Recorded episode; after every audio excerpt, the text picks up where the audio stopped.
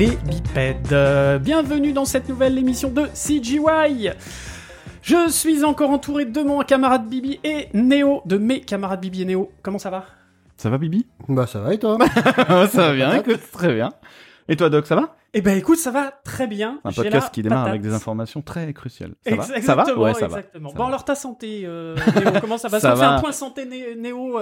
C'est récurrent. Écoute, ça continue de descendre. Je suis content. Donc ça va. On fait attention. Le moral Non, le poids. Donc, ça va alors. Bon, donc, c'est cool. Non, c'est cool. Bon, alors, cool. Le moral remonte, tout ça. Oui, non, mais ça va. C'est dense, mais ça va. Bon. On va en avoir deux autres là qui vont nous dire aussi que c'est dense pour eux, donc. Je me sens solidaire là aujourd'hui. Parce qu'on a deux invités incroyables. Et on va parler de... Alors, pas de technique pour une fois. Mm-hmm. On va pas parler d'artistique, de machin, de là, mais de statut. Et de statut, pas non, la pas... de Milo. Oui. Non, je sais que tu allais la faire, Néo. Merde. Mais du statut de freelance ou d'indépendant. Après, ça va dépendre. Et en plus, on a l'incroyable chance d'avoir un Français de France et... un Français du Québec. Ça, c'est pour te faire plaisir. Québécois. En la personne de Kader d'un côté et Joseph de l'autre. Bonjour les garçons. Merci. Coucou. Hello tout le monde. Hello tout le monde. Alors, merci à vous de nous recevoir. Ben, c'est un grand plaisir. Et alors pour ceux qui ne sont pas habitués à l'accent québécois, va falloir vous y faire. Je vais faire attention. Si on est perdu, on demandera et puis voilà. Mais voilà, petite pause commerciale. Ah putain, ouais, ça vraiment c'est lourd. C'est pas Néo. Bon, vous le savez, comme d'habitude, il y a le Patreon, $1, $3, $5, ou moins d'1€, moins €3, moins €5, pour ceux qui ont envie de nous soutenir, puisque vous avez les émissions une semaine en avance, et le CG Beers, qui depuis 2 émissions maintenant, ou 3, ça dépend quand est-ce que celle-là sortira, est en plus une extension de l'émission de base. Voilà, donc n'hésitez pas à venir nous soutenir sur Patreon si vous en avez l'envie. Et puis à côté de ça, il y a toujours le Spreadshirt, les dons PayPal, voilà, pour ceux qui ont vraiment envie de soutenir fortement. N'hésitez pas à nous suivre sur les réseaux sociaux comme dirait le doc. Donc Twitter, Instagram, Facebook, les gens l'oublient certainement, et on est sur toutes les plateformes, je le répète parce que beaucoup on le pose souvent, on est sur tout. Allez sur Deezer, même sur YouTube, les podcasts y sont. Donc voilà. Je crois que Google Podcast déconne un peu, faut que je regarde ça, mais okay. Il doit y avoir à peu près 0,2% de la population qui utilise Google Podcast. Oui. Donc c'est comme Google Plus à l'époque, tu sais, c'était la vanne Google ça, RIP, Google feu Google Plus. Allez, c'est parti. Le freelance. Donc maintenant les freelances. Alors les garçons, donc Kader et Joseph, est-ce que vous pouvez vous présenter rapidement l'un et l'autre, qu'est-ce que vous faites dans la vie ? Pourquoi est-ce qu'on vous a invité ? Alors, du coup... Kader qui commence. Ouais, moi je commence du coup. Je suis freelance du coup depuis à peu près 5 ans dans le domaine de de la CG globalement. Je suis généraliste. J'ai commencé en tant qu'animateur principalement. Je suis toujours animateur principalement, mais il m'arrive de bosser sur des métrages entièrement de A à Z et de la 2D à la 3D. Okay. Voilà, je suis vraiment généraliste totalement. Et voilà, concrètement. Et ça fait combien de temps que... Alors, ça fait 5 ans que t'es freelance, mais ça fait combien de temps que t'es dans le métier, dans l'industrie ? J'ai fini mes études en 2016, et je me suis lancé en freelancing 2 ans après, à peu près, 1 an, okay. 2 ans après. Donc, sachant qu'on est en 2023... Si jamais les gens écoutent ça dans 5 ans. Voilà, exactement, préciser la date. T'as quasiment attaqué très vite en freelance, en fait, quoi. Ouais, c'est ce que je pense que... on en parlera par la suite, mais j'ai un caractère qui fait que le freelancing, ça me correspond à 2000%. C'est souvent ce qui revient. Je pense qu'effectivement, on en reviendra. Il faut le caractère qui va avec, parce que... Enfin, le caractère et l'envie, parce que il y a beaucoup de choses à gérer. On n'est pas simplement en train de faire un travail pour lequel on nous paye, parce qu'il y a d'autres choses à côté. Que ce soit le commercial, que ce soit... à la gestion, que ce soit à la compta, que ce soit plein des lois et tout ce qui va avec, mais ça reste un statut assez intéressant en France pour un peu papillonner à gauche à droite et découvrir des choses. C'est ça que je kiffe, moi, c'est ça que j'adore, donc c'est le meilleur statut pour ça. Oui, c'est pas parce que t'es un connard avec les gens qui travaillent avec toi. On est d'accord. C'est comme un accord entre eux et moi. C'est ça. Parce que tu disais, j'ai un caractère qui fait que... Non, je suis un gros con. Voilà, tout simplement. maintenant que c'est dit. Non, non, pas du tout. Mais on en rediscutera du coup, voilà, de tout ça. Et Joseph, alors? Eh bien, moi de mon côté, je fais de la freelance depuis 12 ans. Donc, pas l'âge de 12 ans, bien sûr, depuis 12 ans. En 2023, comme ils ont dit. Donc, ça fait 12 ans que je fais de la freelance. J'ai fait de la freelance par intermittence. Donc, il y a eu une période où j'étais enseignant en cinéma. J'ai fait de la freelance en cinéma. J'ai fait de la freelance en écriture. De la freelance maintenant en réalisation. Et comme disait Kader un peu, pour moi, c'est le sens de liberté, mais surtout de pouvoir travailler aussi sur nos projets à côté et les différents contacts, les différentes personnes que tu peux rencontrer au travers de la freelance. Donc, t'as pas l'impression de rester stagné des fois, toujours avec les mêmes équipes ou avec le même type de projet. Puis c'est peut-être ça qui arrive des fois quand on devient employé. Et c'est cette grande liberté-là de pouvoir rencontrer différentes personnes, pouvoir faire différents projets, puis tout le temps repousser un peu les limites de qu'est-ce que tu veux faire. Donc, tu es moins, moins lié aux projets des autres. Tu peux choisir les projets des autres et te concentrer sur les tiens aussi en même temps. Oui. Et moi, quand je suis sorti de l'école, c'était déjà dans ma tête. Je savais que je préfère travailler à mon compte et un jour avoir ma propre entreprise ou ma propre façon de voir les choses. Mais reste que je crois que même en tant que freelancer, il y a toujours un moment où travailler pour des entreprises, c'est là où tu apprends énormément, puis avec différentes structures de travail, différentes personnes. Donc, viva la freelance! Là, on... Ouais, c'est ça. On va le faire. Je suis freelançois. Freelancia. Ça fait 12 ans, tu as fait plein d'entreprises différentes. Est-ce qu'il y a eu quand même... Parce qu'au final, on rentre dedans, hein, on rentre dans le sujet. Oui, quand t'es freelance, du coup, c'est plus toi le patron, entre guillemets, c'est des clients. Du coup, tu vas travailler pour des clients.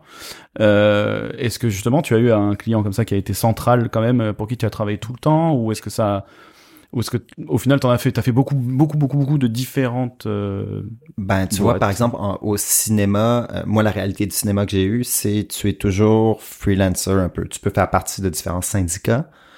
Différents groupes qui vont te permettre, dans le fond, d'aller chercher de l'emploi. Dans les 5 dernières années, là, je suis toujours avec la même compagnie puisque j'adore l'équipe.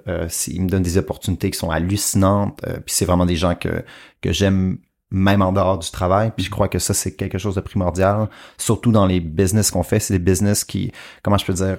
je dis souvent, j'ai une job d'enfant avec des responsabilités d'adulte. Mais il faut pas oublier ce cœur-là d'enfant puis qu'on s'entoure de gens qu'il faut réellement aimé. Donc, ça a été vraiment, comme je te disais, par intermittence. Certains moments où c'était vraiment juste être engagé par projet, d'autres où tu suis certaines équipes, puis à un certain moment, tu as le goût de voir quelque chose d'autre. Je sais pas si c'est pas toi, Kader, depuis 2016, nous sommes en 2023. Non, ça correspond tout à fait aussi à ma manière de voir les choses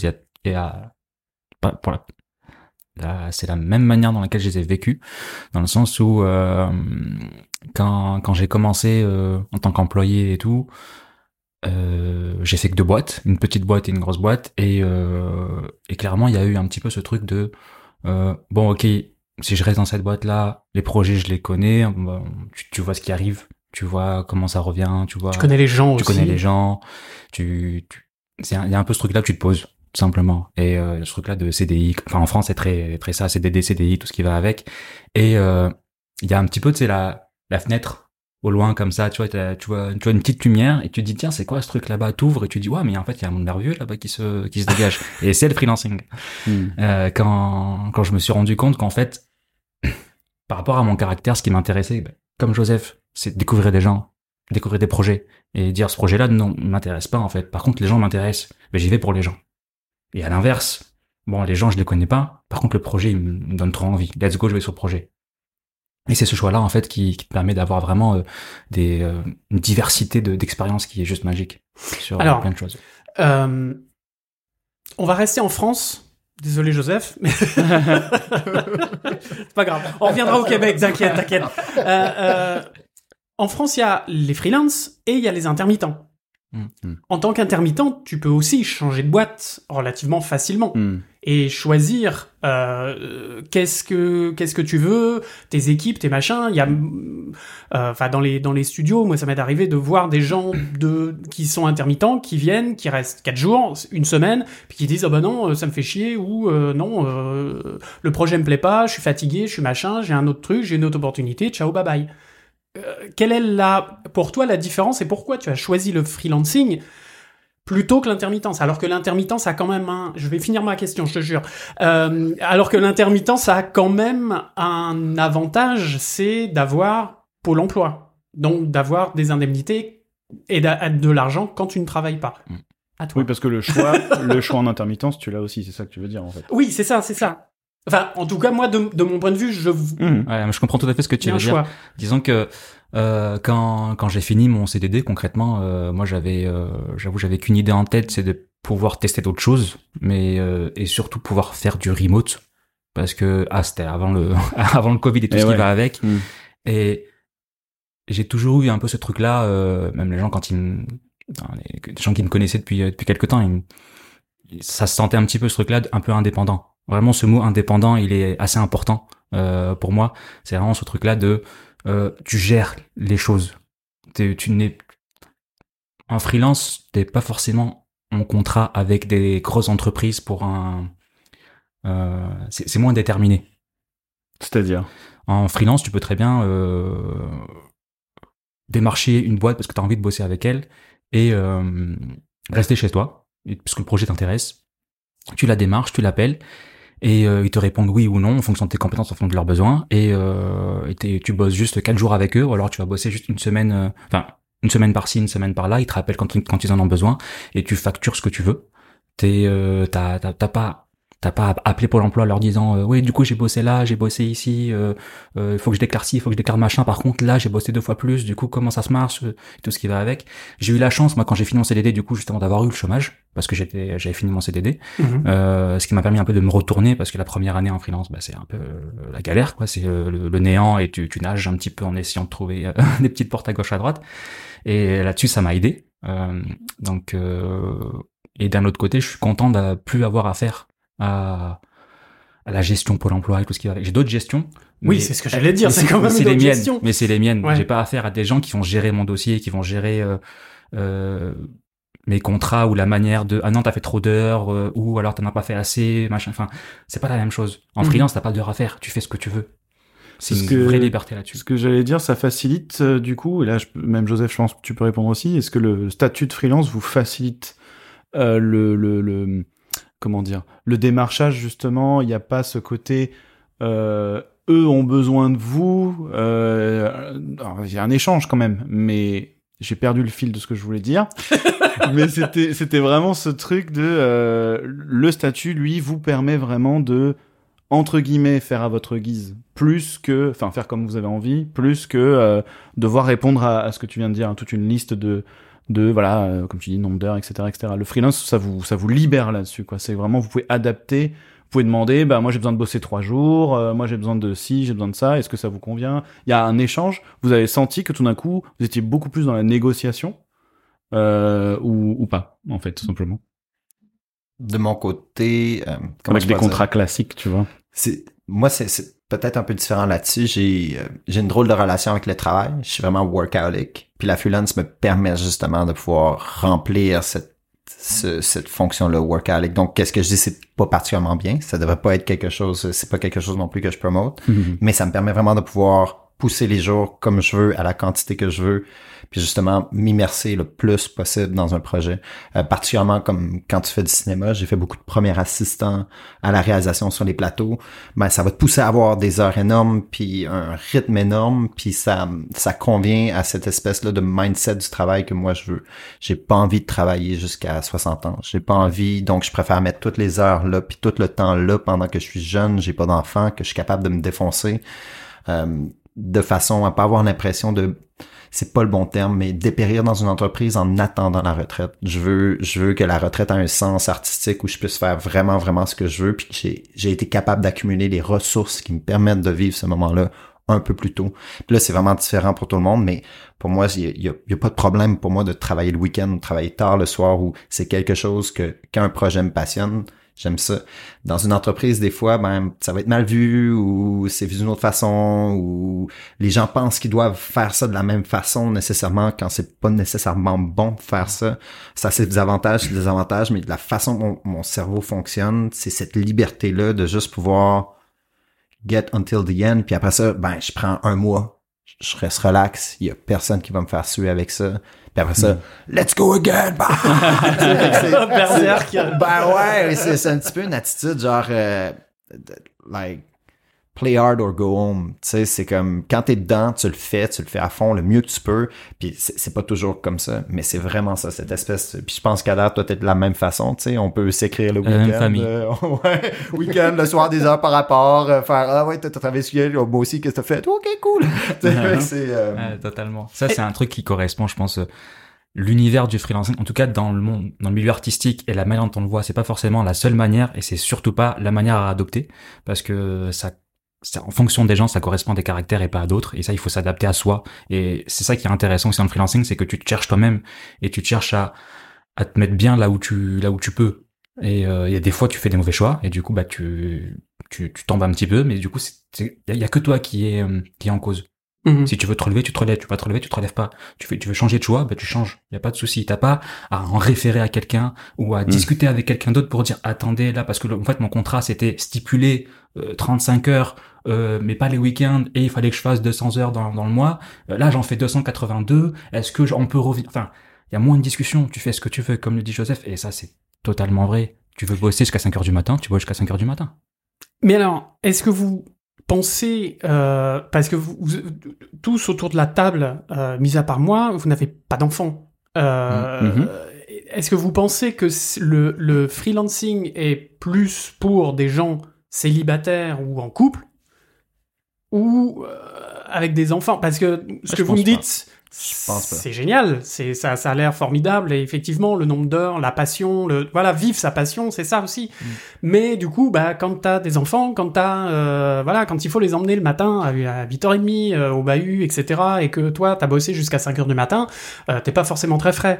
Comment? Bah c'est à l'inverse aussi le freelance. Le freelancing, il te permet aussi de bosser moins, si t'as envie de bosser moins. Si tu veux bosser que 3 heures par jour, bah tu bosses que 3 heures par jour. Tu vas rapporter moins. Ça dépend ce que tu fais. C'est toi qui factures. Tu décides. Imaginons que, je sais pas moi, parlons chiffres plus ou moins. Tu sais que pour vivre bien, t'as besoin de 2 000 € net par mois. Tu calcules combien d'heures tu dois bosser. Si tu factures, je dis n'importe quoi, tu factures, je sais pas, 300 € la journée, bah tu vas devoir bosser tant d'heures pour gagner les 2 000 €. Pas plus, pas moins. Okay. Si tu veux gagner plus, ben tu peux bosser un peu plus, ou tu factures plus, ou tu cherches des clients qui te permettent d'avoir plus d'entrée d'argent. Et ça, c'est toi qui les décides. C'est-à-dire que ça demande du travail en soi. C'est-à-dire c'est toi qui vas aller faire des recherches, démarcher des gens, ou changer ta manière de procéder, ton démarchage, ou ta communication par rapport à ce que tu recherches. Si tu veux travailler moins, gagner plus, ben du coup tu vas chercher des clients qui sont peut-être plus gros, peut-être des contrats qui sont moins intéressants, mais tu vas gagner plus facilement des sous parce qu'ils vont lâcher facilement plus d'argent.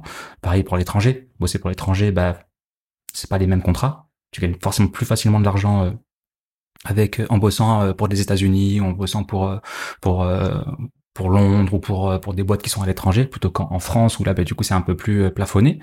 Et encore, ça dépend des industries. Hein. Et mais ça, c'est un choix personnel. Nous, on est des hard workers et on bosse jusqu'à 5 heures du matin parce qu'on est passionné, on va à fond. Mais quelqu'un qui bosse 3 heures par jour, genre il vit ses meilleures vies, c'est le top pour lui, quoi. Est-ce que c'est quelque chose de faisable dès le début, ça? Parce que là, j'imagine tous les étudiants qui nous écoutent, ils font « Oh, quoi ?» Mais c'est trop bien! C'est 3 heures par jour! Personnellement, mettons mon point de vue, premièrement, je pense pour des étudiants qui sortent de l'école, mon conseil, puis c'est totalement un conseil très, très personnel, donc ça dépend, c'est pas nécessairement la même chose pour Kader, mais je crois tu es mieux de commencer dans une entreprise, voir comment une entreprise fonctionne, comment les gens fonctionnent, parce que le freelance demande une discipline. Moi, je mets beaucoup d'heures parce que j'aime ça, mais c'est on delivery. Si tu delivers, puis t'es capable de deliver ton travail en 3 heures dans ta journée, mais que moi, mettons... delivery, là, je t'ai pas suivi.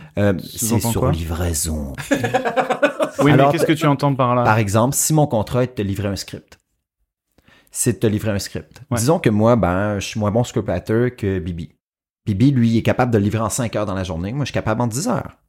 Ben automatiquement ça a aussi une référence par exemple tes capacités à faire certains trucs, puis je crois que quand quelqu'un commence il devrait faire beaucoup plus attention de justement apprendre comment une entreprise fonctionne, c'est quoi aussi con que le corporate world, savoir comment ce corporate world-là, ce monde, comment vous dites? Professionnel? Professionnel, exactement, fonctionne. Il y a des mécanismes qui permettent d'avoir de l'emploi, il y a des façons d'écrire les emails, il y a des façons à parler dans une hiérarchie. Même quand tu es freelancer, il y a quand même une hiérarchie au-dessus de toi. Il y a des gens qui t'ont engagé, il y a des gens peut-être qui vont devoir te répondre puis donner des éléments. Puis peut-être pour répondre sur la question avec les enfants, dans mon cas, j'ai pas d'enfants puis ça convient, mais j'ai plein d'amis freelancers qui ont des enfants.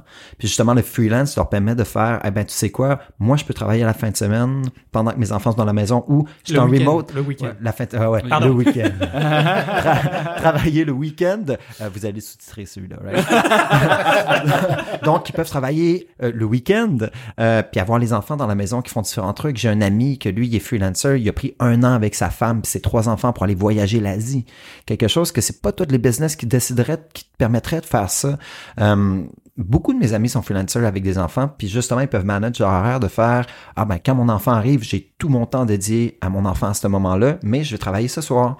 Ah, quand mes enfants partent à l'école, ben, je suis là, je suis réveillé pour être avec les autres, je vais dormir un peu le matin, puis je vais recommencer à partir de telle heure. » Donc, c'est un peu cette flexibilité-là que je pense de plus en plus de parents cherchent. Puis avec le remote work, la COVID, qu'est-ce qui est arrivé?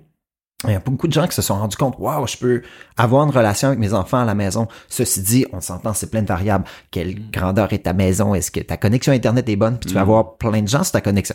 Il y a plein de facteurs en soi. Mais je crois que freelance n'est justement pas une division entre la relation, est-ce que je suis un parent ou je suis pas un parent? Je pense que c'est justement comment moi-même je décide de prendre le temps et comment je répartis mon temps. Puis en freelance, c'est vraiment comme ça que ça devient. Ça devient, si je veux ce temps-là pour travailler, c'est du temps que je mets dans le travail. Si je veux ce temps-là pour me reposer, c'est du temps que je prends pour me reposer. Donc moi, c'est un peu là-dessus ma perspective. Puis pour revenir aux étudiants, perso, commencez pas avec du freelance. Commencez à apprendre, même si je vais plus loin, quand je vois des jeunes dans le monde de la COVID, qu'eux autres, c'est leur premier emploi, puis que là, d'un coup sec, ils se mettent à pouvoir avoir les journées en remote ou des trucs comme ça. Personnellement, je suis comme, non, be with the best. Tu vas apprendre là, avec eux autres. Tu vas voir tout ce qu'ils font. Puis à un moment donné, tu vas être bon. Puis là, tu fais, je sais comment m'occuper de mon propre temps. Ceci dit, c'est t'apprendre avec un grain de sel. Si vous voulez faire de la freelance dès demain, allez-y, les jeunes. Bah, ne serait-ce que pour avoir un book, déjà. Parce que tu sors d'école, t'as pas grand-chose à montrer non plus. Donc, pour te vendre et après négocier. Des contacts. C'est exactement ce que j'allais dire. Un réseau, etc. Comment est-ce que vous, concrètement, vous trouvez du taf, du boulot? Parce que je commence. Freelance, machin, c'est cool. Quand on va chercher du travail, on va regarder des annonces, des choses comme ça. Et si on regarde en France, bah c'est contrat intermittent, contrat CDI, contrat machin. Mais du coup, c'est où les freelances? Vous avez des sites, vous avez des c'est une secte, c'est le dark web, comment ça se passe? En fait, une fois que t'es tatoué, que t'as ta puce, tu coupes la chèvre en deux, tu lèves les mains vers le ciel à la pleine lune, et puis là, les contrats arrivent. Je sais pas si. Et les vierges, elles interviennent quand? Non, ça c'est après. Après la vie, après la mort, voyons. C'est là que ça va. Comment je pourrais dire? Je pense que ça va être très différent de freelancer en freelancer. Je pense que en freelancer, ton but ultime, c'est de ne jamais avoir à chercher du travail. C'est que les gens te contactent et est-ce que tu es disponible maintenant? Est-ce que tu as du temps? Et je pense que c'est pas la même réalité nécessairement pour nous au Québec, dans qu'est-ce que je fais présentement ou en France. Si je pense à Montréal, où je vis présentement, ben à Montréal, il y a énormément de compagnies de jeux vidéo, il y a beaucoup de divertissement. Donc, LinkedIn est en réalité une des très, très bonnes plateformes. LinkedIn, LinkedIn. Ouais. Et un réseau de contacts. Il faut absolument, c'est pour ça que je dis, les jeunes, commencez vraiment à vous faire un réseau de contacts. C'est eux qui vont travailler pour vous, pour avoir de l'emploi. Donc, je pense... commence déjà aux études. Aux études, quand vous êtes dans une classe de, je sais pas, 60 personnes ou 30 personnes, vous vous entendez bien avec des gens, ils vont partir, vous voulez être freelance un jour, c'est l'un de vos goals. Dites-vous qu'il y a des potes à vous qui seront, je sais pas, dans 5 ans, 6 ans, je leur souhaite le plus, mais qui seront peut-être directeurs, qui seront chargés de prod, qui ont peut-être changé. Enfin, il y a plein de gens qui sont modeleurs un jour et chargés de prod le lendemain, ou RH, ou alors superviseurs, ils ont besoin des gens et ils vont chercher, s'ils les ont pas sous la main, ils vont chercher des gens à qui ils ont soit déjà bossé ou avec qui ils ont confiance.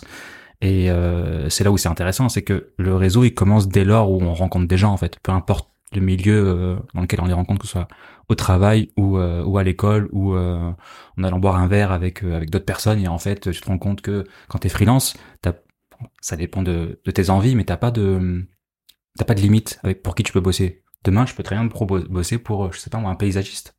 Il a besoin de modélisation 3D pour une projection pour un client, ben il fait appel à moi, je lui fais sa modélisation et voilà. Et comment il te trouve du coup?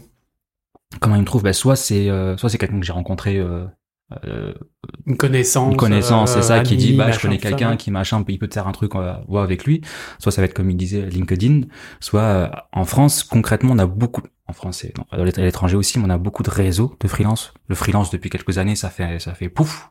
Il y a des plateformes, du coup? Il y a beaucoup de plateformes. Il y a, j'ai pas forcément tous les noms en tête. Mais la principale. Nous les donnerait, on les mettra dans les notes de l'émission, bien sûr. La principale sur laquelle moi je me suis inscrit, qui m'a ramené peut-être 2-3 clients, pas forcément des clients qui sont allés jusqu'au bout, mais c'est des contacts à gauche à droite qui reviennent des fois de temps en temps. Ça va être Malt, par exemple. Il va y avoir aussi, juste en tapant freelance réseau sur Google ou genre quelque chose comme ça, on tombe sur plein de sites de référencement de freelance où tu t'inscris. Qui sont fiables, ouais. Les premiers liens, tu fais ça dans Google, là, demain j'y vais, les premiers sont fiables plutôt. Bah, vois le nombre d'inscrits là-dessus. Parce que d'accord. Concrètement, il y a vraiment depuis quelques années de plus en plus de sites de freelance qui se montent. Vraiment. Du coup, il y a de tout.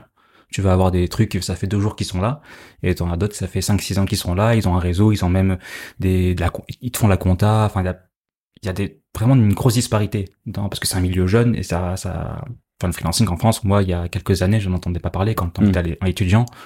Freelancing, ce mot n'existait pas. C'est vrai, moi j'entendais beaucoup. Je savais pas ce que c'était. J'avais un peu cette vision de l'esprit là, mais on en parlait beaucoup. On me disait beaucoup, ouais, tu peux être freelance, machin, tout ça. Mais c'est vrai qu'on m'expliquait pas trop. Puis il y avait pas effectivement toutes les plateformes comme ça. Et du coup, est-ce que les écoles elles forment au freelance? En tout cas, à mon époque, non. Enfin, pour moi, vraiment, j'ai jamais entendu parler. Une fois que je suis sorti du milieu, que je suis arrivé dans le milieu du travail, j'ai compris qu'il y avait ça et je suis allé faire mes recherches. Mais de mon côté, j'ai jamais entendu parler de l'indépendance en termes de travail.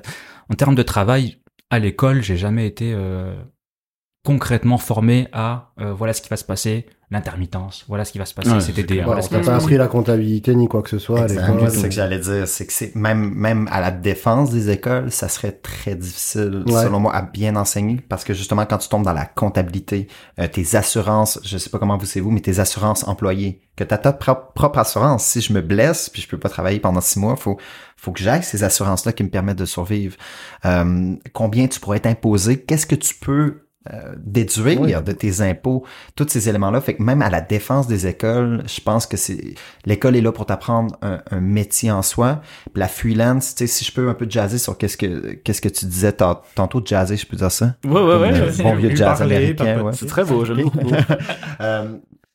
La freelance nécessite que tu sois advenant. Tu sais, je pense que oui, tu peux être introverti, puis tu peux réussir en freelance, mais automatiquement, c'est vraiment une question de réseau. Tu sais, à la fin de ta vie, les gens sont pas si soucieux de tout ce que tu accomplis. C'est comment tu les faisais sentir sur le moment. Puis il y a vraiment ça un peu dans la freelance. Je donne un exemple. Moi puis Kader, il y a 2 ans, on se connaissait pas.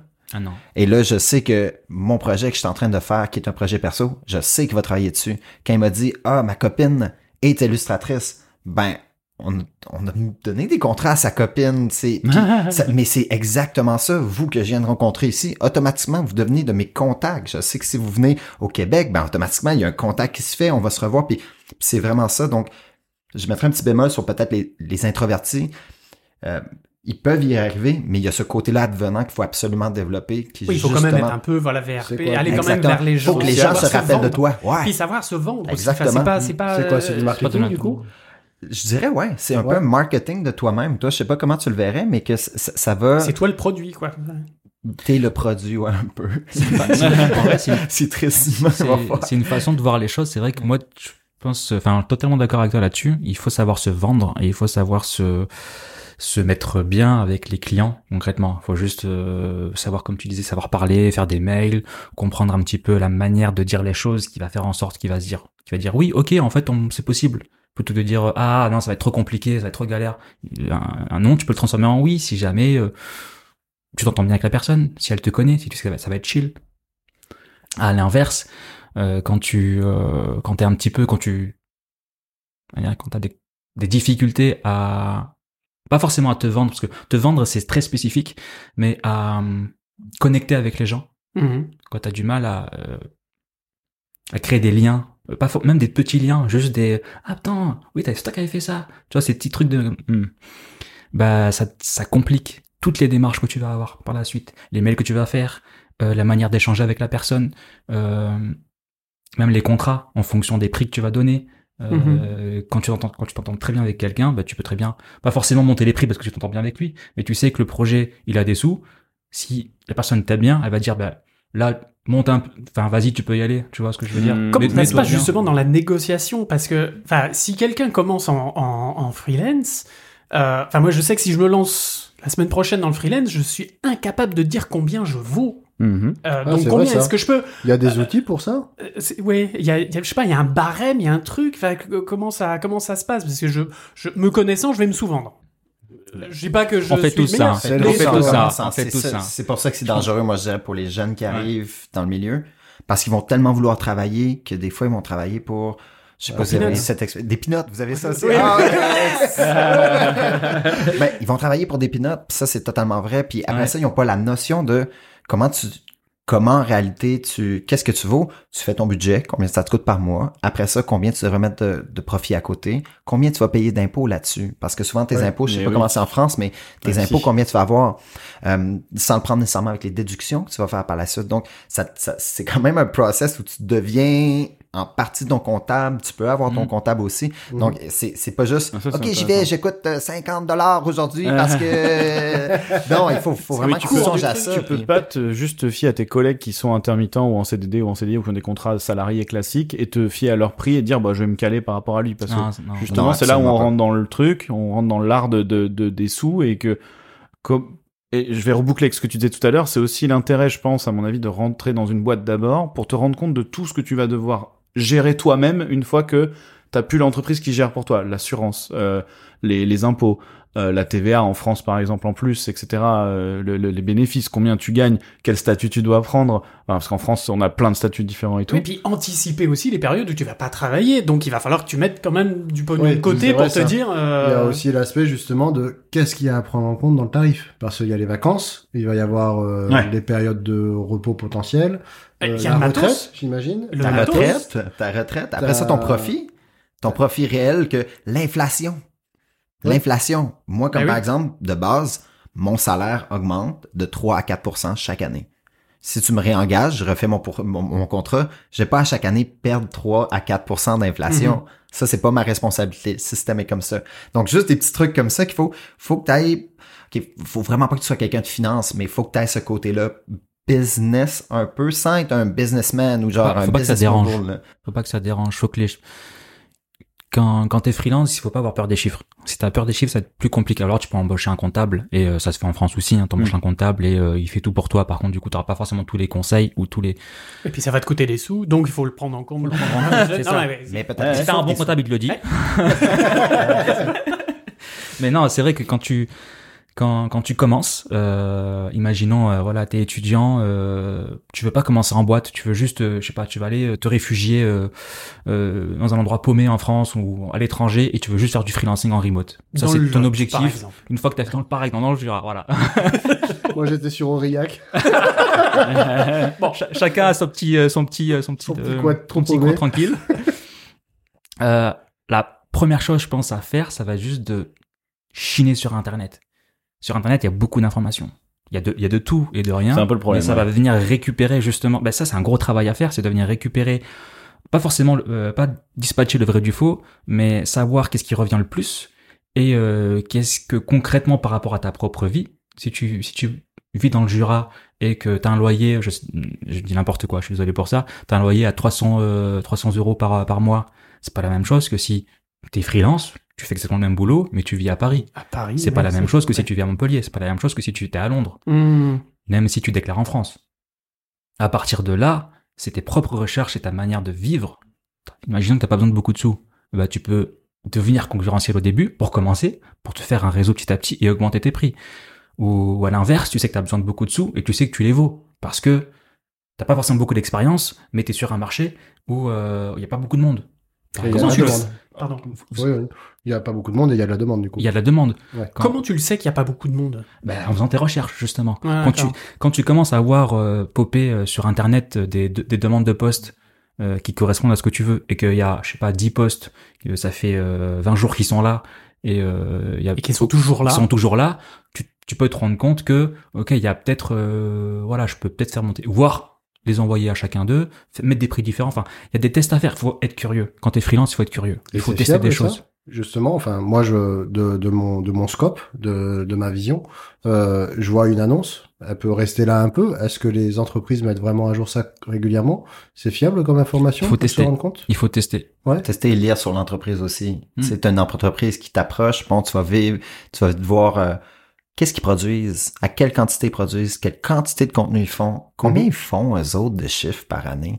Tu sais, puis ça t'aide des fois. Tu sais, la réalité d'un freelance, c'est pas non plus charger toujours le plus. Moi, ça m'est arrivé de voir des beaux petits projets, puis t'es ça, puis t'es comme « Ah, man, that's cool, man, je veux le faire, celui-là. » Puis avec ça, c'est correct. Puis c'est pas le même salaire que tu donnes.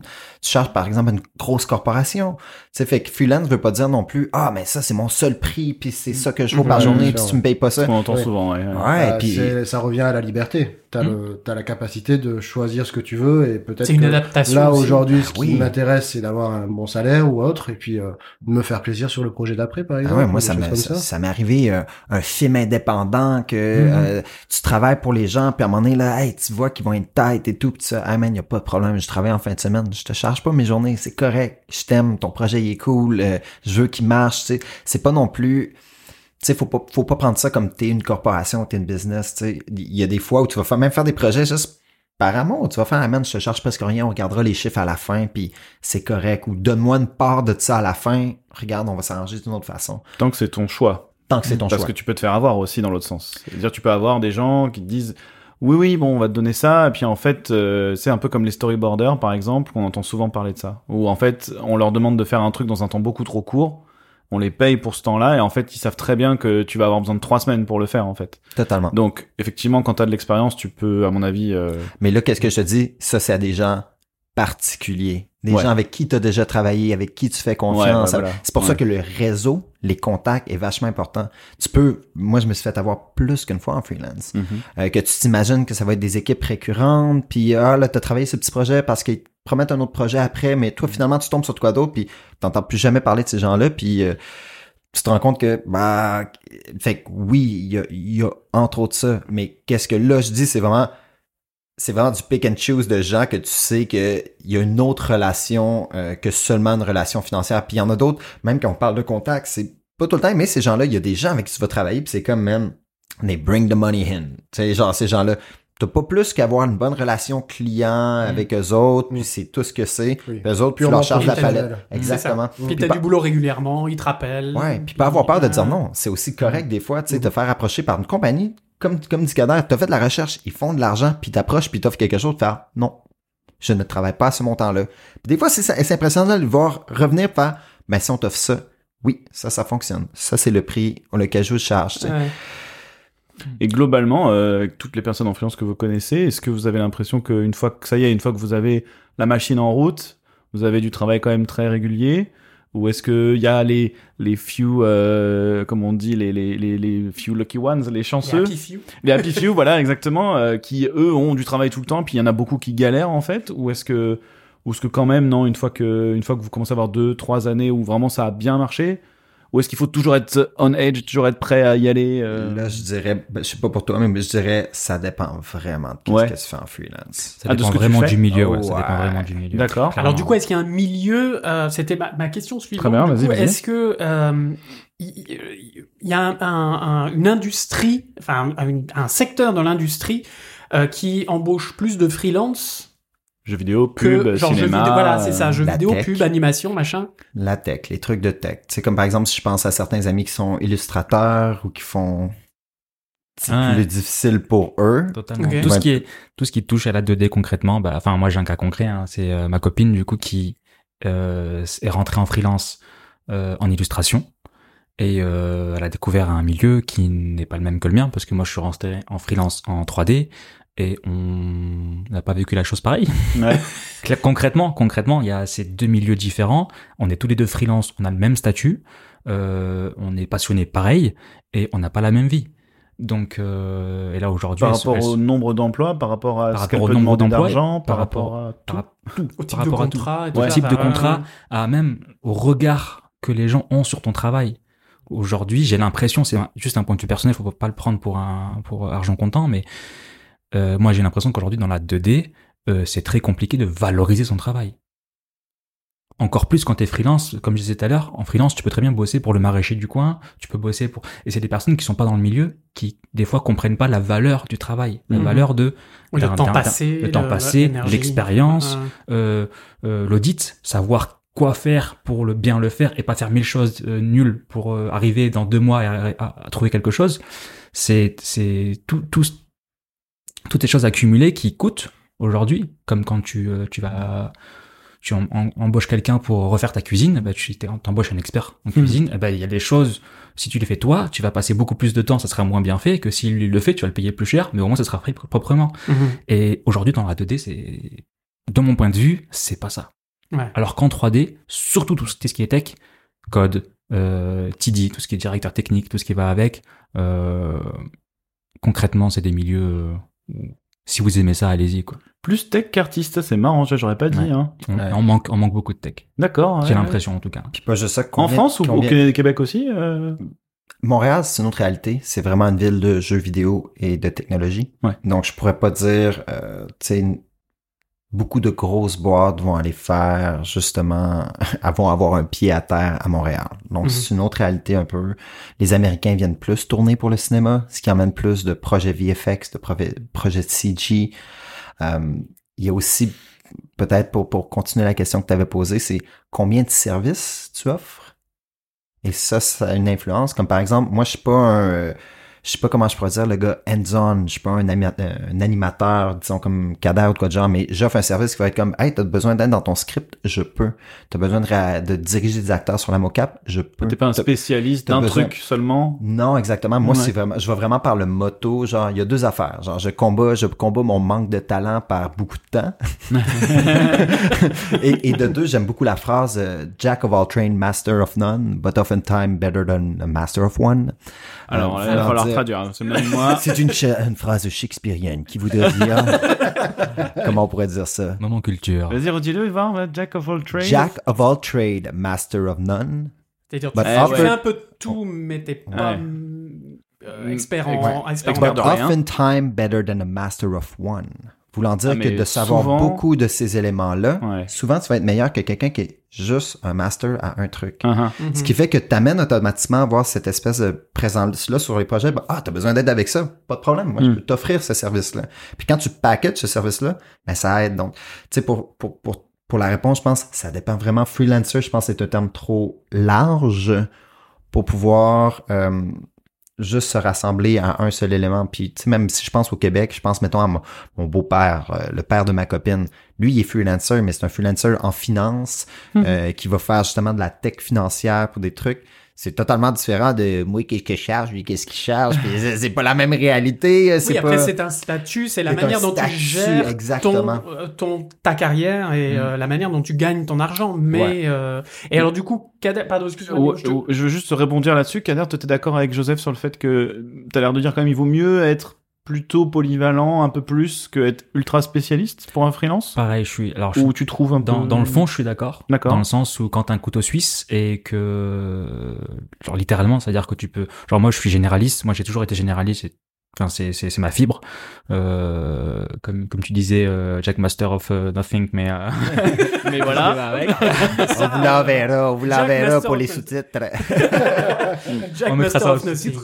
Mais, ça t'as l'impression en tout cas que ça t'a aidé quoi. Ça m'a largement aidé par rapport à mon caractère, ça m'a largement aidé parce que j'ai fait du rig, j'ai fait de l'animation, j'ai fait de la réal, j'ai fait du storyboard, j'ai fait de la 2D, j'ai fait de la 3D et du coup ça multiplie les projets, du coup ça multiplie les contacts et une boîte qui fait de la 2D aujourd'hui peut-être qu'elle fera de la 2D demain, une boîte qui a besoin de l'anime aujourd'hui aura peut-être besoin du rig demain. Et du coup, forcément, ça amène plus de travail. Et oui, ça favorise le fait qu'ils te rappellent après. Donc en gros, t'es pas un expert dans tous les domaines, mais en tout cas, tu sais tout faire C'est ça. Et du coup, on te prend un moment. T'es un couteau suisse, quoi. T'es un multi-outil, et d'un coup, on a besoin de la lime à ongles, on a besoin du machin, du Exactement. Truc. Non, Kader, c'est un katana suisse.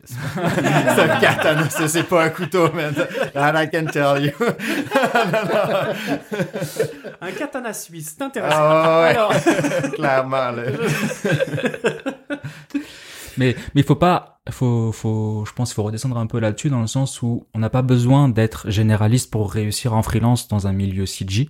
Mm-hmm. Si t'es expert, je dis n'importe quoi, expert en animation, si t'es un senior en animation, tu vas trouver du boulot, parce que des seniors, oui, c'est ça, un senior. Voilà, ouais.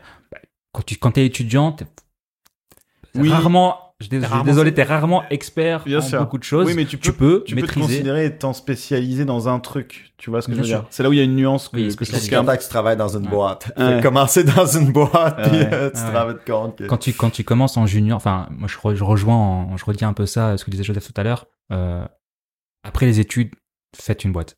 Au moins une boîte. Au minimum, une belle boîte, un beau projet, ou des gens qui vont pouvoir vous aiguiller sur des process, sur comment réfléchir des choses, ou sur comment ça se passe autour de vous. Ça vous permettra de rencontrer des gens et de vous faire un peu la mince et de vous casser la gueule aussi, parce qu'en général, quand t'es junior et que t'arrives dans une boîte, en fonction du projet, tu peux très bien dire, mais c'est pas du tout ce que j'imaginais. Moi, je pensais que c'était, enfin, ça arrive, hein. Moi, je pensais que c'était carré, c'était machin, j'allais faire mon truc. Pas du tout, c'est juste la galère. Et Pourquoi ça bug? Il est où le problème, là? C'est exactement ça. On tombe sur une réalité qu'on va avoir aussi en freelance. Mm-hmm. Et sauf qu'en freelance, t'as pas forcément un senior à côté de toi qui va pouvoir t'aider et t'aiguiller sur comment résoudre le problème. Mm. Mais du coup, il faut que vous soyez aussi... après, d'un point de vue technique, artistique, etc., surtout technique par rapport au logiciel, etc., il faut que vous fassiez une veille, il faut que vous vous mettiez à jour vous-même, par rapport à des formations. Parce que quand on est employé dans une boîte, ou quand on passe en tant qu'intermittent d'une boîte à une autre, du coup, on va forcément avoir une petite formation, un petit machin, ok, on va t'expliquer comment ça fonctionne, le pipe, le machin. Tu connais pas la dernière fonction de Maya 2022, il y en a pas.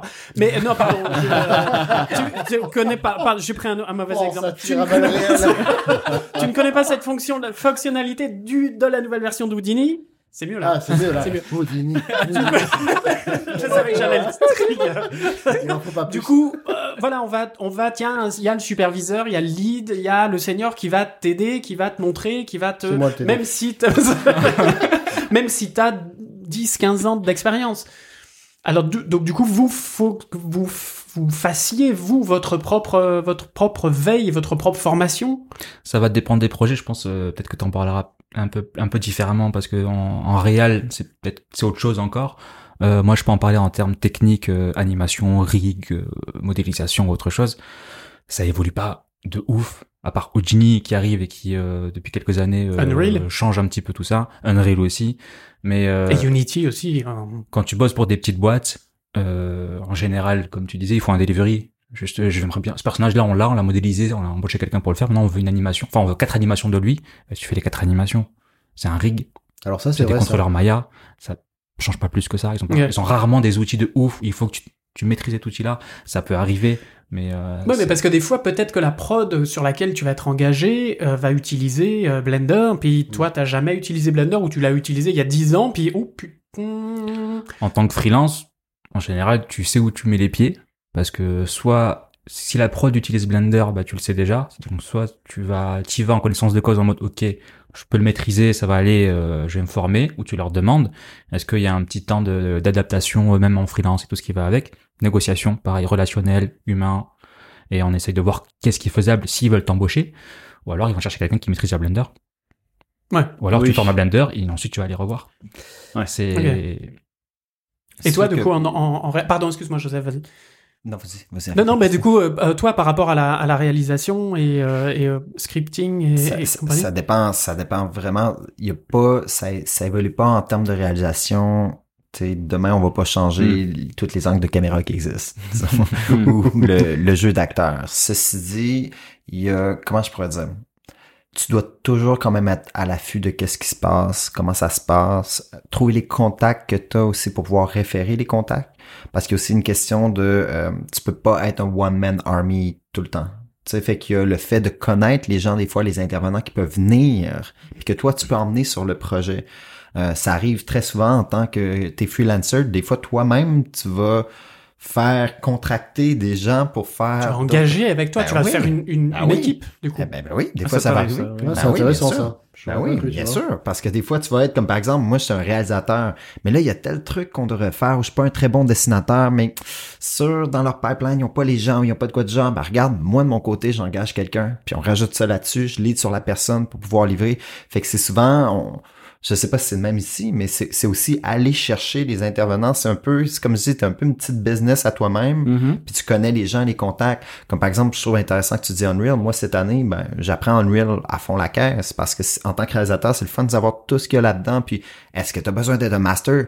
Non. Mais dans mon cas, t'as besoin de connaître beaucoup d'éléments pour être capable de faire « Oh, yo, cette personne-là serait vraiment bonne là-dedans. Ah, ça fonctionne comme ça. Ben, si on allait chercher ces informations-là, on serait capable de le faire. » Dans ce cas-là, du coup, tu est-ce que c'est toi qui factures pour les deux ou est-ce que tu le fais embaucher aussi et vous avez chacun votre contrat de freelance? Ça dépend vraiment des contrats. Mais ouais, c'est possible, exactement. Quoi. Tu peux très bien dire, bah vous me payez tout moi et moi je gère mon employé quelque part. Un dernier contrat, c'est exactement ça que j'ai fait. On avait besoin d'avoir du storyboard. Ben c'était plus simple de prendre cette personne-là sur mon NDA, prendre cette personne-là sous moi, facturer cet élément-là, renvoyer cette personne-là. Dans le fond, ce qu'elle me facture, que de faire, ben, j'ai quelqu'un pour vous. Parce que des fois, pour la compagnie, ça va être compliqué, c'est faire rentrer quelqu'un dans leur pipe. Donc, ça dépend vraiment. Il y a d'autres fois, ça va être comme, I got the person for you. Je te la présente, vas-y. Elle va être engagée par la compagnie. T'as même pas à manager cette personne-là. Ah oui. Ouais, exactement. C'est cool. C'est vraiment un milieu de contact, en gros. C'est vraiment, vraiment ça. Puis, toute personne devient... C'est comme si tu commençais à avoir plus d'intérêt sur les gens, sur whatever qu'ils font. Oui. Tu sais, je vais dire vraiment des affaires qui sont genre nowhere, mettons, qui sont pas en tech, là. Mais je fais un film, je suis premier assistant. Et puis là, on se rend compte cette journée-là que, ben, il va y avoir tel nombre de jours de catering de, comment vous appelez ça? Catering, c'est oui, exactement, la nourriture de régie, en gros, régie, non, mais plus, ok, ils doivent faire tu sais, ils préparent la bouffe, ils te l'emmènent sur le plateau, ok, ben, puis là, toi, t'as rencontré ces gens-là qui sont des jeunes qui ont leur compagnie de ça, puis là, ça a tombé ici, ben là, tu ramènes ces gens-là sur la prod pour ces éléments-là. Oui, c'est du réseautage. Constant. Exactement. Tu sais, à un moment, on faisait un petit court-métrage pour des gens qu'on aimait, genre, il y a une couple d'années, puis finalement, ben, il y a quelqu'un qui tombe, puis toi, tu penses à ce régisseur-là que tu connais, que tu peux faire rentrer sur la prod, c'est pas, tu t'en occupes pas de cette personne-là, mais c'est aller chercher les ressources. Tu deviens, dans mon cas, c'est comme entre réaliser, puis des fois avoir un instinct un peu producteur à faire, how do we make it happen? Ouais. Prochain jeu que je fais, ben, ok, t'as besoin de storyboard artist. Ok, ben, qui je peux aller chercher? Je veux-tu qu'il soit en France? Sur quelles heures je vais être? Je veux-tu être au Québec?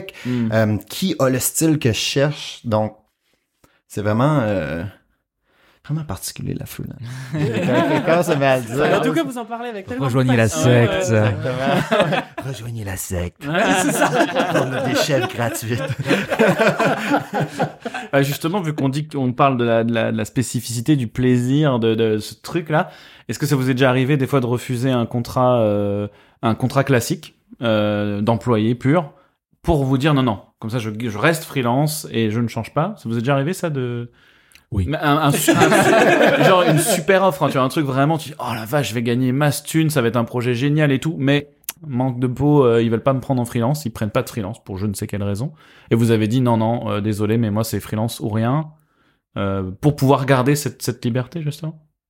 Kader, ouais. Moi concrètement, aujourd'hui je cherche que des contrats freelance. Ouais.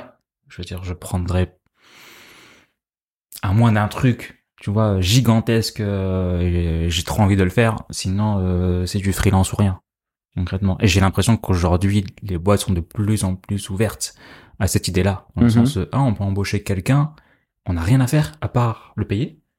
On n'a rien à gérer par rapport à lui en termes de comptabilité, en termes de machin. C'est lui qui gère son truc et tout ça. Machin. Voilà. En plus, il colle parfaitement à ce qu'on veut en termes de timing parce qu'il sera là quand on veut et il partira quand on n'en aura plus besoin de lui, donc on n'aura pas besoin de chercher un autre truc à lui refaire faire parce que on a un trou dans les projets quoi que ce soit.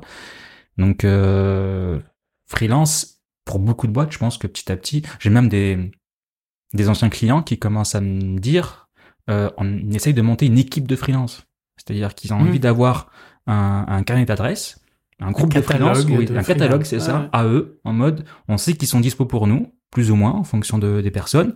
On a 3 personnes pour du modeling, je sais pas moi, 2 personnes pour du rig. Ils sont pas embauchés. Par contre, on sait que dès qu'on a un projet qui rentre, on peut les appeler.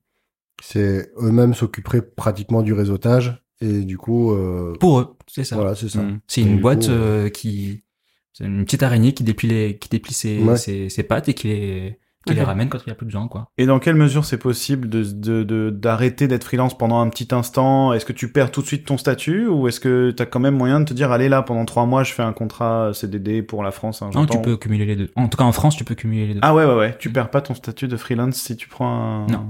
Tu peux être freelance et pas bosser pendant 1 an. T'es pas bloqué, quoi. Même, je sais pas comment vous c'est, mais je pourrais être très bien, comme par exemple, quand j'étais enseignant, quand j'enseignais le cinéma, je pouvais faire de la freelance à côté sans aucun problème.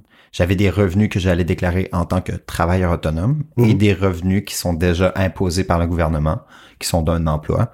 Je sais pas si ça fonctionne comme ça en France, mais c'est plus ou moins ça aussi. Tu peux très, très bien même faire les deux en soi. Cumuler des contrats aussi. Exactement, ouais. Avoir plusieurs, genre, 3 contrats totalement en même temps, même semaine. Bon, tu dors pas, tu manges pas. Mais voilà, t'as une perte de glucose et puis c'est tout. Mais... J'ai même connu des freelancers qu'ils prennent le contrat quand même, ils engagent quelqu'un, puis ils se gardent.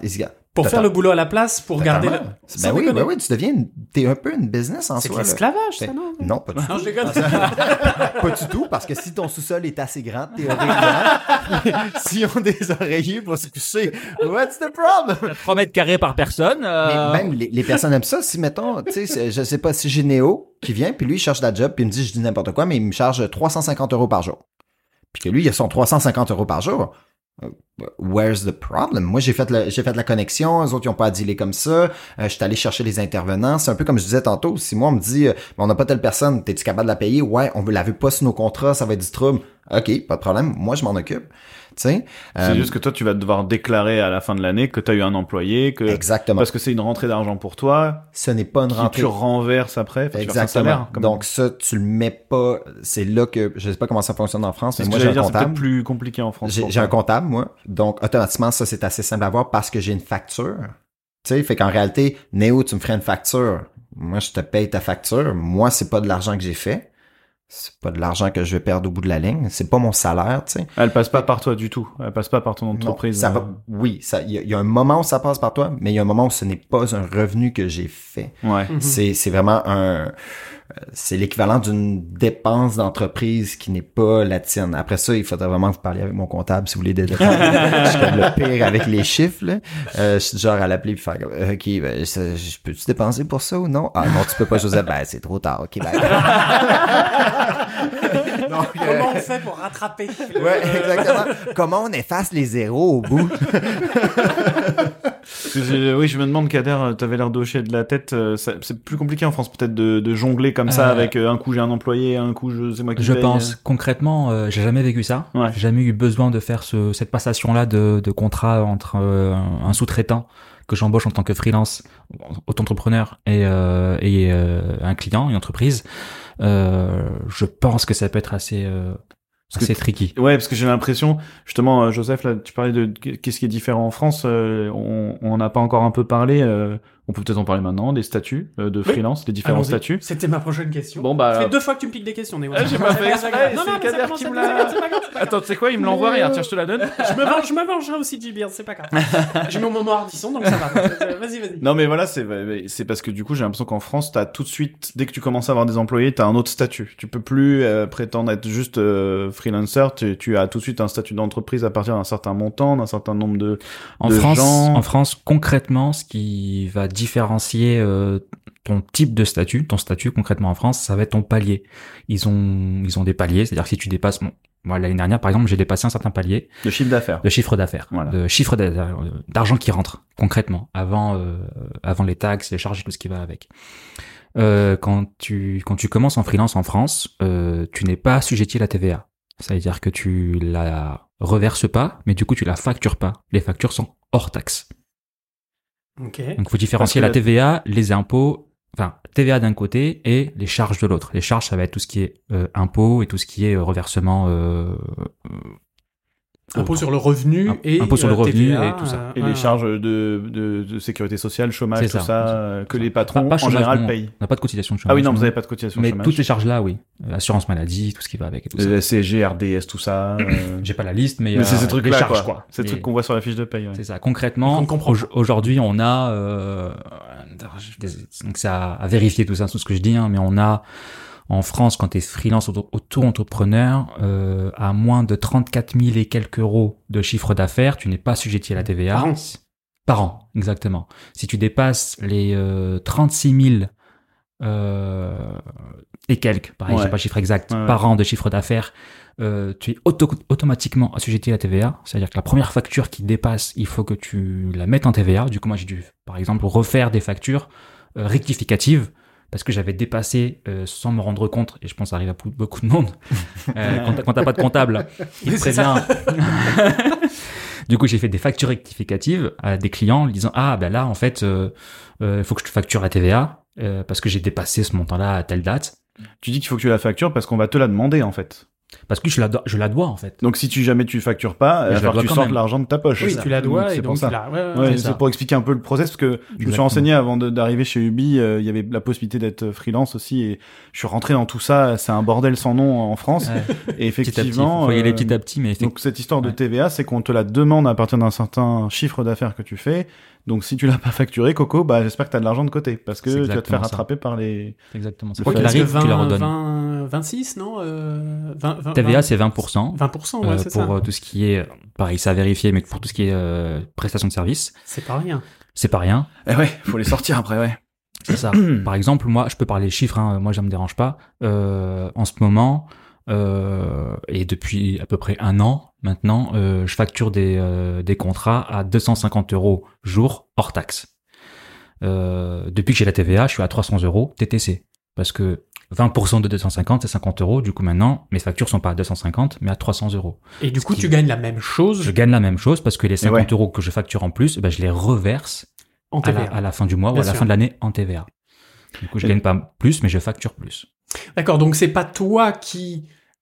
change ton statut d'auto-entrepreneur à micro-entreprise. Tu passes, voilà, c'est juste parce que d'un coup tu bascules c'est comme les impôts, tu bascules d'une case là, enfin d'une coche, puis voilà, faut que tu payes la TVA. Après, une fois que t'as donc là dépassé les 36 000 et quelques euros, voilà, tu t'es assujetti à la TVA.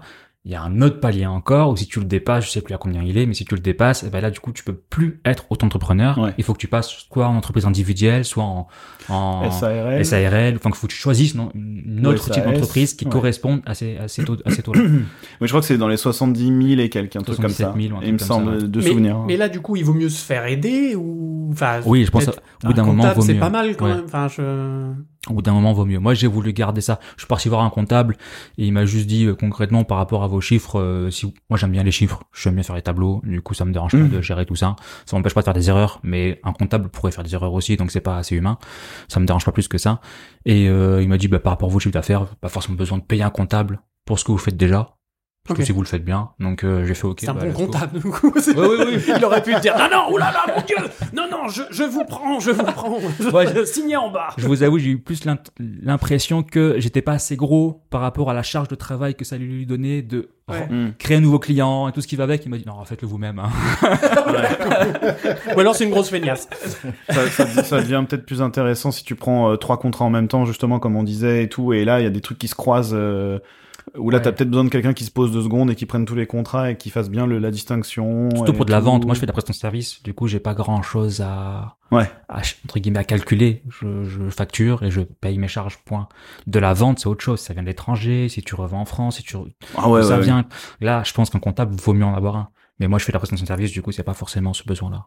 Et Joseph, du coup, ça marche un peu pareil, à part pour les statuts, histoire de taxes et tout ça. Je dirais, comme nous, par exemple, c'est, si je me trompe pas, c'est à partir de 30 000 $ par année en tant que travailleur autonome. Là, tu dois avoir tes numéros de taxes. Je pense que c'est ça que vous appelez la TVA. Mm. Donc là, à partir taxe sur la valeur ajoutée. Exactement. TVA. Taxe sur la valeur ajoutée. Nous, c'est je te traduis aussi. TPS, TVQ, mais on n'est pas aussi bon à l'exabriation avec TPS, TVQ. Donc, nous, à partir de là, tu as ton numéro de taxe et là, tu dois, justement, même process, tu charges la taxe, tu redonnes la taxe au gouvernement. On a aussi nos paliers, nous autres, d'imposition. À un certain montant que tu fais par année, et bien là, tu vas avoir qu'est-ce qu'on appelle les acomptes provisionnels. Je sais pas, toi, si vous avez ça. Oui. Mais ça veut dire qu'à chaque, je pense à chaque trimestre, je me rappelle plus trop, ils t'envoient, et là, eux autres, ils regardent par rapport à ton année passée, tes années précédentes, combien tu pourrais devoir d'impôts. Oui, donc, tu les payes déjà maintenant. Et là, à partir de, ça, des fois, genre, vraiment quelque chose à se rappeler. Je sais pas, toi, c'est la même affaire en France. C'est exactement ça. Et chez nous, ça s'appelle, comment ça s'appelle? La déclaration simplifiée. Oui. Lol. Tu vois ton compte en banque fond, t'es comme I'm making money. Donc ça, c'est quelque chose de super important. Avoir une bonne idée de combien tu pourrais être imposé dans les années passées. Regarder les taux d'imposition de façon que tu t'en mettes toujours de côté. Moi, j'ai vu trop de travailleurs autonomes faire, je pense à du monde qui était comme man, cette année, j'ai fait, je sais pas, 200 000. Puis que les fonds, le gouvernement est revenu. Puis c'est comme, ben oui. Ben oui, t'allais payer des taxes puis des impôts, mon grand. Voilà. C'est ça la réalité. On entend beaucoup de tous les youtubeurs et les mecs qui sont sur Twitch et tout, qui sont souvent des jeunes justement qui ont attaqué là-dedans et qui pensaient se faire des milliers et des milliers qui se font rattraper. C'est exactement ça dont tu parles, c'est qu'au bout d'un moment t'as quand même un prélèvement qui arrive tous les mois, et même si en plus une fois qu'il est là, il y a quand même une régulation encore après à la fin de l'année. Et on en revient à ce qu'on disait tout à l'heure, commencer dans une boîte, avoir ses premiers impôts et tout, ça permet de comprendre aussi un peu ce système, parce que les impôts, tu te fais augmenter, puis en fait, tu crois que t'es ok, puis hop, les impôts, ils te disent, mais en fait, t'as gagné plus cette année. Tu vois, alors maintenant qu'on a le prélèvement à la source, on pense c'est bon, on paye nos taxes tous les mois. Non, en septembre, ils vont revenir, si t'as été augmenté l'année d'avant, tu vas être régulé, tu vas devoir payer plus que ce que t'as. Et quand t'es auto-entrepreneur, c'est encore pire, du coup, parce que là, t'as vraiment, c'est des grosses sommes, c'est des trucs annuels, qu'il faut que tu gères toi, comme tu disais, Kader, hein, donc faut être à l'aise, effectivement, avec les chiffres pour gérer ça. Et donc, à l'étranger, il y a un peu le même principe, quoi. Le même principe, puis savoir, bon, ok, si je mets, je sais pas si vous avez probablement le même genre de concept, mais si je mets tant dans mes REER cette année, ok, ben, ça fait que je diminue mon salaire en soi, ok, ben, je sauve ces impôts-là pour plus tard, quand je vais sortir, quand je vais être à la retraite, par exemple. Tu sais, des trucs à savoir que moi, je savais pas quand j'ai commencé à travailler, avoir un contrat international. Quand tu factures un service à l'international, t'as pas à charger les taxes. Tu charges pas la TVA. Tu sais, exactement. Puis ça, la première fois que t'es habitué, puis là, t'as charge, puis là, tu te rends compte, non, il me la demande pas. Puis là, t'es comme, oh, fuck. J'ai comme, overcharge. Ben, pour vrai, non, mais tu sais, comme, il y a plein de petits trucs de même. Puis c'est pour ça que, par exemple, même quand tu parles de comptabilité, je sais pas comment vous savez, mais moi, mon comptable, c'est pas un comptable que j'y parle à tous les jours. Puis je suis comme, hey, comment tu vas, là? C'est quelqu'un que je vais parler peut-être 2-3 fois par année. Je fais toute ma facturation. On arrive à certains moments de l'année. Hey, ça, je peux-tu sauver de l'argent là-dessus? Est-ce que je peux mettre, par exemple, je m'appelle en journée que de l'appeler, faire, regarde, là, j'ai des contrats en jeux vidéo. Une console de jeux vidéo, ça peut-tu être dans recherche et développement? Il me dit, ouais. Si c'est pour jouer à des jeux vidéo qui vont aller dans tel sens, tu peux la passer. Fait que là, t'es comme, here comes PlayStation. Tu te remontes un ordinateur parce que ton ordinateur, c'est ton outil de travail. Ça fait partie de tes charges. Oui, mais à combien? Fait que là, l'électricité, non? Facture d'électricité, il y a une certaine partie. Mon appartement, la zone où je travaille, il y a une certaine partie qui est déduite. Au prorata de ta surface que tu déclares. Ouais. Après ça, une partie de ton cellulaire, une partie. Puis là, je ne saurais pas exactement les portables. Tu vois, je suis bon, hein? Je me traduis moi-même. Hein? Vous n'avez même pas besoin de me dub, guys. Donc, il y a plein de petits trucs de même que moi-même, je ne pourrais pas dire c'est quoi les pourcentages, mais qu'il faut que tu prennes en compte et que tu saches. Comme par exemple, moi, je suis à Montpellier présentement en voyage même. Si je mange quelque chose, vu que je suis pas chez nous, parce qu'on mange même en voyage des Québécois, faut que ça chie. Je vous jure, man. Le sirop d'érable, ça tient poutine, pas. C'est ça exactement.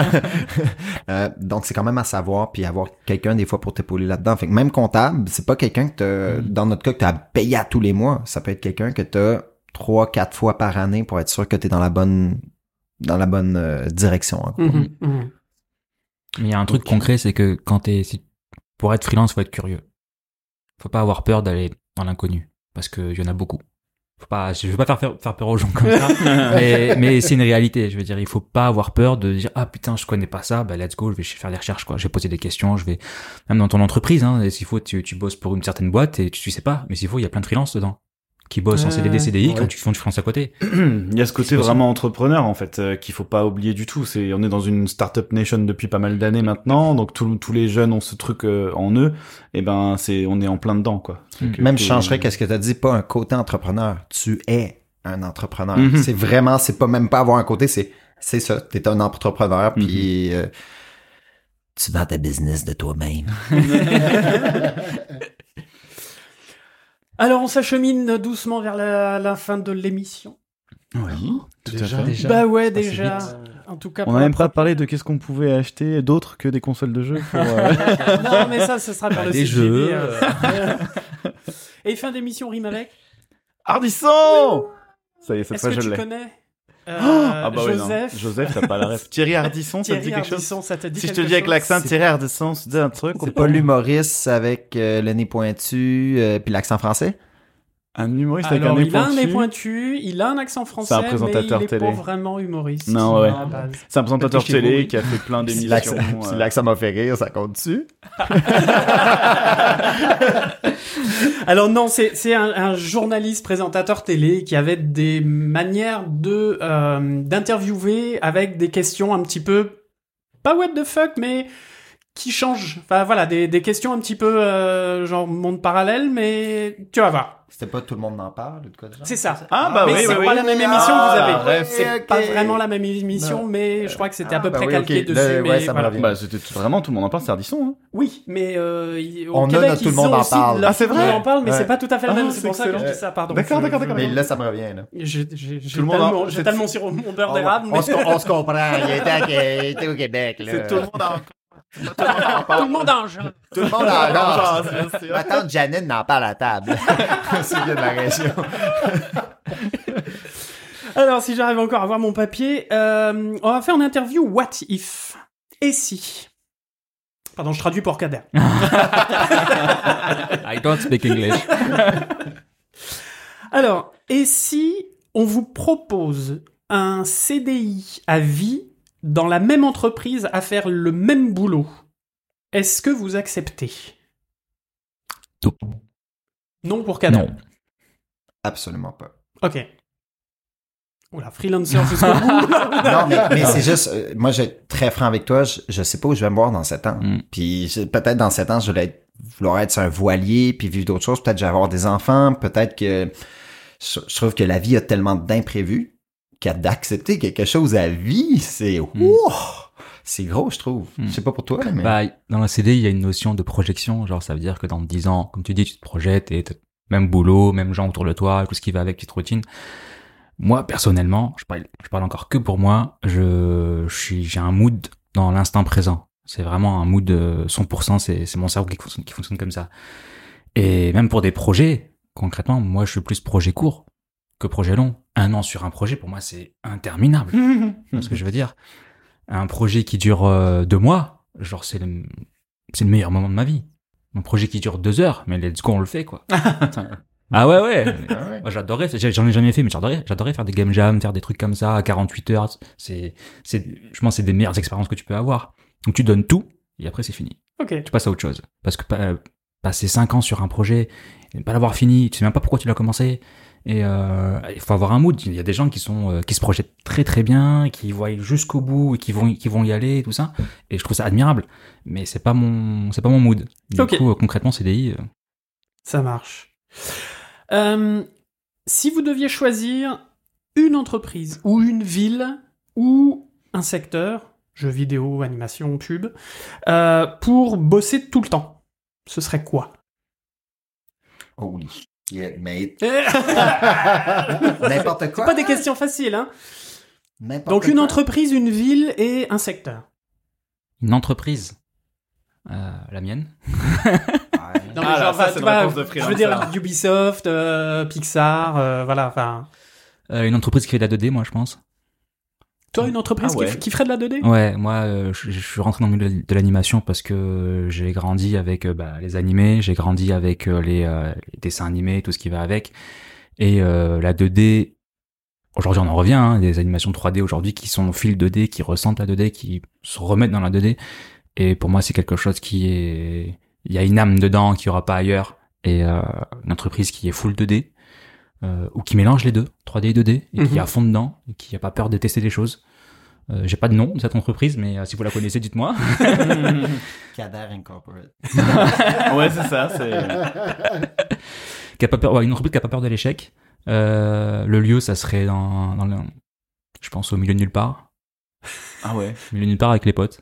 Ça serait ça. Okay. Ça serait... une grande ferme dans le Kansas et... ouais, peut-être pas une ferme, parce qu'il y a beaucoup d'animaux, il faut les gérer. Au Freeland. Et moi, je préfère les... au Freeland. Freeland Power. Freelancia. Mais ouais, un petit village, okay. Tranquillou. Et c'était quoi le troisième? 2D et secteur. Secteur, la 2D du coup. Non, mais jeux vidéo, pub... n'importe quoi. Un truc qui fait vivre les gens. Un truc qui donne le sourire, un truc qui fait réfléchir, un truc qui a un peu de... Oui, donc moins la pub quand même, plus cinéma. Ah, non, dans la pub, il y a des fois, tu vois des pubs, tu dis... Oui, il y a de la bonne pub, des fois. Je suis d'accord avec toi, most is shit, mais... Pas le marketing. Oui. Pas... Globalement, oui, mais il y a de la bonne pub aussi, tu sais. Ouais, ok, ouais. Il y a des pubs, tu te dis, mais attends, c'est un court-métrage. Ah non, c'est une pub pour une voiture. Ouais. Ok, il y a plus de sentiments là-dedans que le film que je viens de voir. Mais c'est intéressant. C'est vrai. Il y en a un. Mais... Faites-moi une belle pub pour des tampons. Et toi, Joseph? Moi, j'aurais pas le nom d'une entreprise, mais c'est sûr que, en but ultime, j'aimerais quelque chose qui mélange le créatif et le social. Être capable d'amener le créatif à des gens qui n'ont pas nécessairement le moyen de pouvoir les avoir. Pouvoir avoir quelque chose qui, je sais pas, permet à des kids de pouvoir apprendre la peinture, apprendre whatever, man, les arts martiaux, juste quelque chose qui... J'aime beaucoup l'idée ultime dans ma vie de pouvoir... moins travailler pour une corporation puis travailler pour faire que les gens aient un développement au travers de l'art. Puis je trouve qu'on arrive même présentement avec comment le AI se développe et tout. La réalité, c'est que, tu sais, mais on se parle vraiment là, comme dans les blancs des yeux. Dans quelques années, ils vont être capables de faire beaucoup de choses que on fait présentement. Puis selon moi, c'est ça qui va nous définir en tant qu'humains. Je crois vraiment que l'art est un des trucs qui nous définit vraiment en tant qu'espèce, puis voir la beauté dans le monde, puis dans le type, pour moi, ça quelque chose qui mélange que je peux avoir Kader qui vient même pour comme 5 mois vivre sur la ferme de Freelancia, puis enseigner à des jeunes qui l'auraient pas, genre de la 3D, puis de la 2D, puis du dessin, puis juste faire comme en tant qu'humain, mais on est là, puis on échange de l'art. Fait que vraiment quelque chose qui mêlerait créativité, puis une valeur sociale dedans. Puis ça serait plus tard. Pour l'instant, n'importe quoi qui paye bien, man. Moi, je suis... jusqu'à ce temps que j'ai Freelancia, let's go for it. C'est très intéressant. Je pense qu'il y aura un podcast à faire là-dessus. J'ai discuté avec quelqu'un qui me disait qu'il est dans une boîte qui cartonne en ce moment et qui fait vraiment le projet que tout le monde attend. Et qui me disait exactement ça, que là, il sent qu'il est en train de perdre... il a vraiment ce sentiment de pas faire ce métier pour ce qu'il aimerait vraiment faire. Il aimerait pouvoir faire ce métier, mais pour sensibiliser les gens, pour que ce soit sur plein de sujets, pour échanger, pour voilà. Et je trouve que c'est hyper intéressant. Il y aura tout un podcast à faire là-dessus, Joseph. On le fera même au Québec. Mais on le fera au Québec. Et si on vous propose de créer votre propre studio? Totalement. Pour moi, ça, c'est l'ultime. Tu sais, même, je dis souvent à Kader, hey man, à tel âge, je dirais pas mon âge pour que les gens m'engagent encore.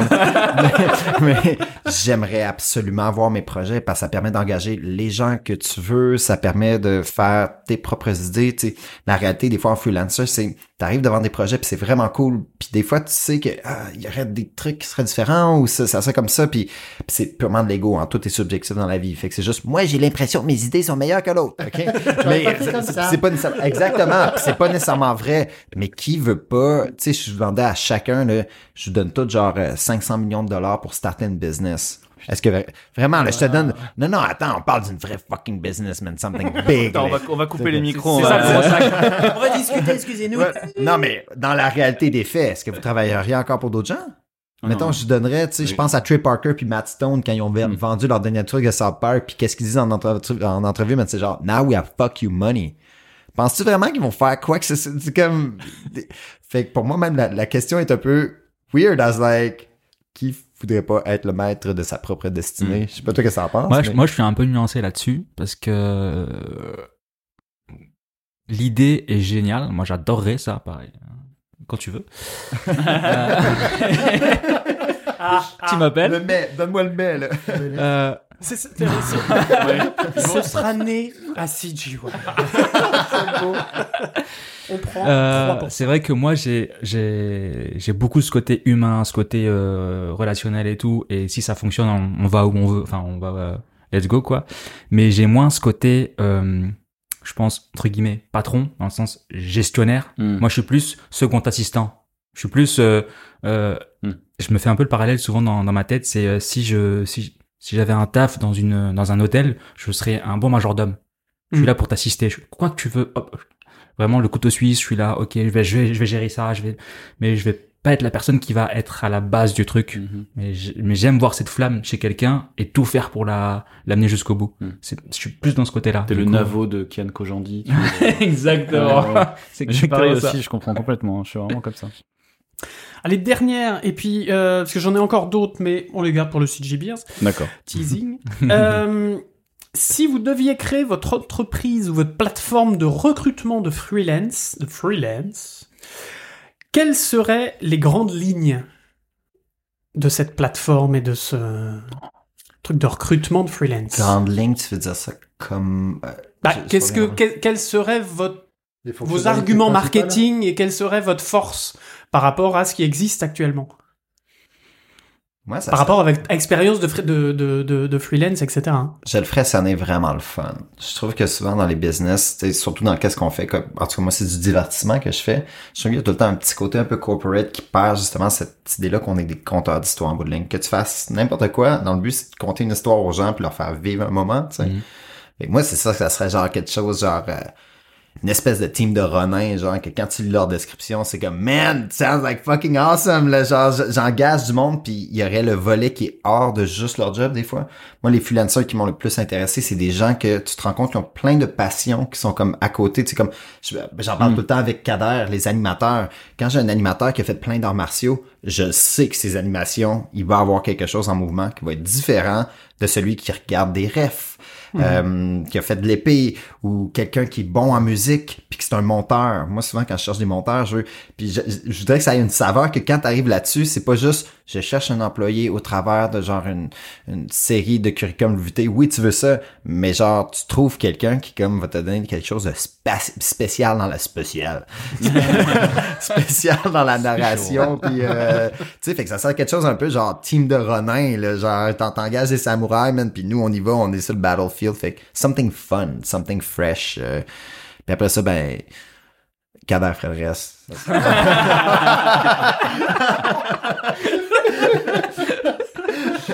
Let's go. Ouais, moi, j'ai pas ajouté grand-chose à ce que t'as dit parce que je suis assez d'accord avec ça. Et je rajouterais juste que c'est pas forcément ce qui manque aujourd'hui, parce que comme je disais tout à l'heure, il y a sur les sites de recrutement, il y a de tout et de rien. Donc il y a du très bon aussi. Et mais c'est mettre en avant les profils qui sont qui matchent ensemble. C'est aussi ça. C'est qui tu es au-delà de ce que tu sais faire. Moi, je préfère largement bosser avec quelqu'un qui sait moins faire de choses, mais avec qui ça va être le fun de bosser, avec qui on va pouvoir discuter de ce qu'il fait, ce que je fais, de machin, un coup ça, et d'échanger sur les choses. D'être curieux, je reviens là-dessus, mais d'être curieux, de vouloir apprendre des choses et tout, plutôt que d'être avec quelqu'un qui est à fond dans son truc, il faut rien lui dire. Parce que c'est lui spécialiste, c'est pas toi. Et moi, je suis d'accord de laisser la main au spécialiste, mais il faut qu'il y ait un échange. Et pour moi, un bon freelance, c'est vraiment, ça n'engage que moi. Un bon freelance, c'est une personne qui sait échanger et qui veut échanger avec les autres. C'est ça que je mettrai en avant. Un Tinder du freelance, quoi. Un Tinder du freelance. C'est bon, ça. Attends un peu. Cut. On regarde l'idée, guys. On a notre 500 millions de dollars. Je niaise même pas. Il y a moyen. Mais en vrai, t'en parles rigolo. Je suis sûr que tu regardes. Il y a moyen que ça existait quelque part. Ah, c'est sûr que oui, mais ça doit être weird, man. Tu veux vraiment des dick pics pour trouver une job? Genre, I don't. Je peux-tu dire ça? Non. Mais tu sais, Kader dit de quoi d'important? C'était pour travailler 60 heures semaine à côté de quelqu'un. Ben oui, bien sûr. Tu veux que cette personne-là soit quelqu'un de super cool à aller manger avec, tu sais. Puis ça, je pense que c'est important, il faut surtout pas l'oublier, là. C'est beau ce que vous dites. J'en ai la larme à l'œil. Merci en tout cas, merci beaucoup de toute votre expérience et votre expertise en freelancing. Merci à vous. Avec plaisir, merci à vous. Merci beaucoup. Puis on va continuer la discussion autour d'une petite binouze. Très bien, comme d'hab. Ah ouais. Parti. Allez, on y va. Allez, c'est parti. Allez. Gros bisous les bipèdes. Merci Néo, merci Bibi. Merci à vous. Merci à les bipèdes, merci à nos uns. Les bipèdes. Voilà, ça, voilà, ils ont tout compris. Merci, gros bisous les bipèdes, à bientôt, ciao. À bientôt. Ciao.